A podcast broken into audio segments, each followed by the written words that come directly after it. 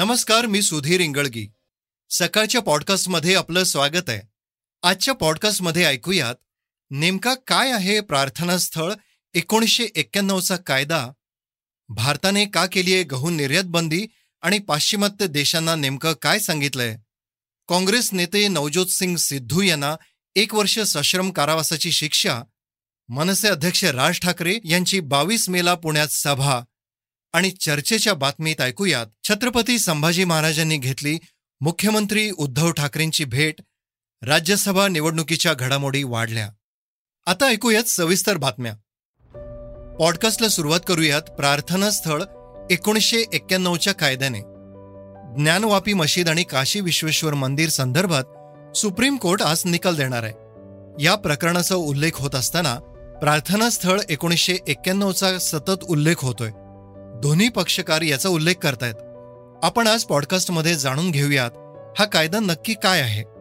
प्रार्थना स्थळ एकोणीसशे एक्क्याण्णवच्या कायद्यानुसार पंधरा ऑगस्ट एकोणीसशे सत्तेचाळीस रोजी जी धार्मिक स्थळं ज्या धर्म समुदायाच्या ताब्यात होती भविष्यात देखील ती त्यांच्याच मालकीची असतील.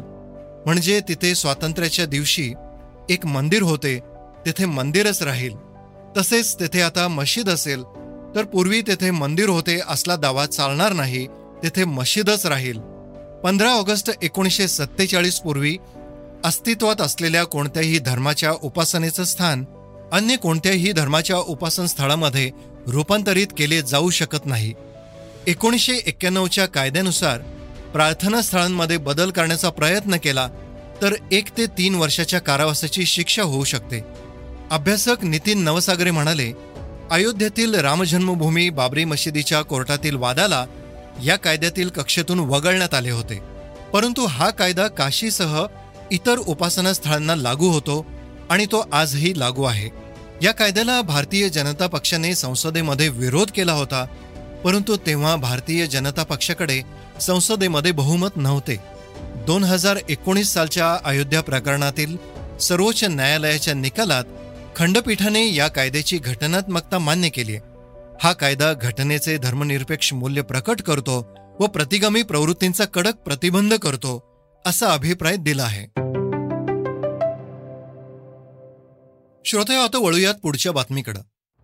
भारताने तेरा मे रोजी गहू निर्यातीवर बंदी घातली याच पार्श्वभूमीवर भारत सरकारने पाश्चिमात्य देशांना इशारा दिलाय. कोरोना लशीप्रमाणे गव्हाचा तुटवडा पडू नये नाहीतर अन्नधान्याच्या किमतीमध्ये प्रचंड वाढ होऊन अन्नधान्याची साठेबाजी केली जाईल त्यामुळे किमती वाढतील ते रोखण्याचा आम्ही प्रयत्न करत आहोत असं केंद्रीय परराष्ट्र व्यवहार राज्यमंत्री व्ही. मुरलीधरन यांनी म्हटलंय. अमेरिकेचे परराष्ट्र सचिव अँटनी ब्लिंकन यांच्या अध्यक्षतेखाली झालेल्या बैठकीत ते बोलत होते. यावेळी जागतिक अन्न असुरक्षिततेवर चिंता व्यक्त करण्यात आली. जागतिक बाजारात गव्हाच्या किमतीत अचानक वाढ झालीय. आमची अन्न सुरक्षा आणि आमच्या शेजारी व इतर असुरक्षित देशांची अन्न सुरक्षा धोक्यात आली आहे. अन्न सुरक्षेवरील परिणाम कमी करण्यासाठी आम्ही प्रयत्न करीत आहोत. पण आमच्या देशातील अन्न सुरक्षेसाठी आम्ही गव्हाच्या निर्यातीवर बंदी घातली आहे असं मुरलीधरन म्हणाले. श्रोते हो आता पुढची बातमी. चौतीस वर्षे जुन्या रोड रेश प्रकरणी काँग्रेसचे नेते नवज्योत सिंग सिद्धू यांना गुरुवारी सर्वोच्च न्यायालयाने एक वर्ष सश्रम कारावासाची शिक्षा सुनावली. त्यानंतर सिद्धू यांनी मी कायद्याचं पालन करणार असल्याची प्रतिक्रिया दिली. सत्तावीस डिसेंबर एकोणीसशे अठ्ठ्याऐंशी रोजी नवज्योत सिद्धू आणि त्यांचे मित्र रुपिंदर सिंह संधू यांचा पटियाला येथे कार पार्किंगवरून गुरनाम सिंग नावाच्या एका वृद्ध व्यक्तीबरोबर वाद झाला होता. या वादात गुरनामचा मृत्यू झाला. सिद्धू आणि त्यांचा मित्र रुपिंदर सिंग संधू यांच्या विरोधात सदोष मनुष्यवादाचा गुन्हा दाखल करण्यात आला होता. पंजाब सरकार आणि पीडितेच्या कुटुंबाच्या वतीने हा गुन्हा दाखल करण्यात आला होता. एकोणीसशे नव्याण्णवमध्ये सत्र न्यायालयाकडून सिद्धू यांना दिलासा मिळाला आणि खटला फेटाळण्यात आला. मात्र चंदीगड उच्च न्यायालयाने त्यांना दोषी ठरवलं होतं. त्यांना तीन वर्षाच्या कारावासाची शिक्षा ठोठावण्यात आली होती. पुढे नवज्योत सिद्धू यांनी सर्वोच्च न्यायालयात अपील केलं होतं. मात्र त्यांची शिक्षा स्थगित करण्यात आली होती. पुढे पीडित कुटुंबाकडून पुन्हा सर्वोच्च न्यायालयात तक्रार दाखल करण्यात आली. त्यानुसार एक वर्षाच्या कारावासाची शिक्षा ठोठावण्यात आली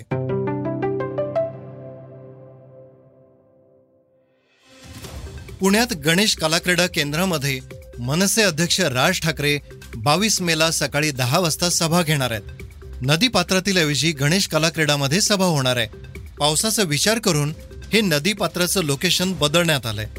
दरम्यान राज ठाकरेंना तब्येतीच्या कारणामुळं पुणे दौरा अर्ध्यावर सोडून मुंबईला जावं लागलं. मनसेचे माजी शहराध्यक्ष वसंत मोरे बावीस मेच्या सभेची तयारी करणार आहेत. राज ठाकरेंनी त्यांना भेटीसाठी वेळ दिली होती पण तब्येतीच्या कारणामुळं त्यांना मुंबईला जावं लागल्याचं वसंत मोरेंनी सांगितलंय. श्रोते हो आता पुढची बातमी. ब्रिटन नंतर आता अमेरिकेत ही मंकी पॉक्स विषाणूचा संसर्ग पसरतोय. नुकतेच कॅनडातून परत आलेल्या एका व्यक्तीला मंकी पॉक्स विषाणूची लागण झाल्याचं समोर आलंय. अमेरिकेच्या मॅसेच्युसेट्स सार्वजनिक आरोग्य विभागाने याबाबत माहिती दिली आहे. US centers for disease control and prevention येथे नमुने तपासण्यात आलेत. सार्वजनिक आरोग्य विभाग म्हणजे सीडीसी संक्रमित लोकांसाठी आरोग्य सेवा पुरवणाऱ्या स्थानिक मंडळांसोबत काम करतायत. संसर्ग झालेल्या संपर्कात आलेल्या लोकांची ओळख पटवणे हा यामागचा उद्देश आहे समाजातील इतर लोकांना संसर्गापासून फारसा धोका नसून बाधित व्यक्तीला रुग्णालयात दाखल करण्यात आलंय. त्याची प्रकृती आता चांगली आहे. श्रोते हो आता बातमी मनोरंजन क्षेत्रातली. या कारणामुळं तारक मेहतामधून गायब आहेत शैलेश लोढा. शूटिंगही थांबवलंय. गेल्या काही दिवसापासून बातमी होती की तारक मेहता का उलटा चष्मामध्ये तारक मेहताची भूमिका करणारे शैलेश लोढा यांनी मालिकेला रामराम केलाय. शैलेश लोढा हे मालिकेतील आपल्या ट्रॅकविषयी खुश नाहीत असं कारण त्यावेळी सांगितलं गेलं होतं. शूटिंगच्या तारखा आणि कामाचे तास यावरून देखील प्रोडक्शन हाऊस सोबत त्यांचा वाद सुरू असल्याचीही चर्चा होती. पण आता मालिकेचे निर्माते असित मोदी यांनी शैलेश लोढा यांच्या मालिका सोडण्याच्या बातमीत काही तथ्य नसल्याचं सांगितलंय. तरी दुसरीकडे मालिकेची आतली बाहेरची इत्यंभूत माहिती ठेवणाऱ्या सूत्रांचं मात्र भलतंच सांगणं शैलेश लोढा यांचे काही वाद सुरू आहेत. ज्याच्यातून मार्ग काढण्याचा ते प्रयत्न करतायत. मालिकेचे निर्माते असित यांनी शैलेश लोढा यांचा मालिकेला रामराम या बातमी संदर्भात एका इंग्रजी वेबसाईटशी बातचीत करताना स्पष्ट केलंय की माझ्या मालिकेत सगळे कलाकार गेल्या दहा वर्षापासून काम करतायत आणि शैलेश लोढा मालिका सोडतायत याबद्दल मला सांगण्यात आलं नाही. किंवा तसं काही कानावर देखील आलं नसल्याचं निर्मात्याने सांगितलंय. श्रोतेव हो, आता बातमी क्रीडा क्षेत्राविषयी. बीसीसीआयने भारत आणि दक्षिण आफ्रिका यांच्यातील टी ट्वेंटी मालिकेसाठी स्टेडियममध्ये प्रेक्षकांच्या उपस्थितीवरील बंदी उठवली आहे. बीसीसीआयने ट्विट करून ही माहिती दिली आहे. या निर्णयानंतर आता स्टेडियमच्या क्षमतेनुसार शंभर टक्के प्रेक्षकांना मैदानात येऊन सामन्याचा आनंद घेता येणार आहे. यापूर्वी बीसीसीआयने स्टेडियममध्ये प्रेक्षकांच्या उपस्थितीवर बंदी घातली होती.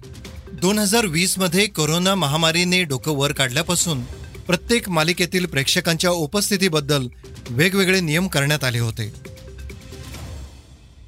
श्रोते हो आता वळूया चर्चेतील बातमीकडं. संभाजी महाराज मुख्यमंत्री उद्धव ठाकरेंच्या भेटीला वर्षा बंगल्यावर. महाराष्ट्रात सध्या राज्यसभा निवडणुकांची चर्चा रंगतीये. खासदार छत्रपती संभाजी महाराजांना राष्ट्रवादी काँग्रेसने पाठिंबा दर्शवला होता. तर संभाजी महाराज आणि भाजपा नेते देवेंद्र फडणवीस यांचीही भेट झाली विरोधी पक्षनेते देवेंद्र फडणवीस म्हणालेत मला त्याचं काय माहीत नाही. शिवसेना हे हा एक स्वतंत्र पक्ष आहे. त्यांना काय करायचं ते ठरवतील. संभाजीराजे स्वतः सक्षम आहेत. त्यामुळे त्यांचा निर्णय ते घेतील. त्यामुळे या संदर्भात मी बोलण्याचं कारण नाही. गुरुवारी उशिरा संभाजी महाराजांनी वर्षा बंगल्यावर जाऊन मुख्यमंत्री उद्धव ठाकरेंची भेट घेतलीय दोघांमध्ये राज्यसभेविषयी चर्चा झाली.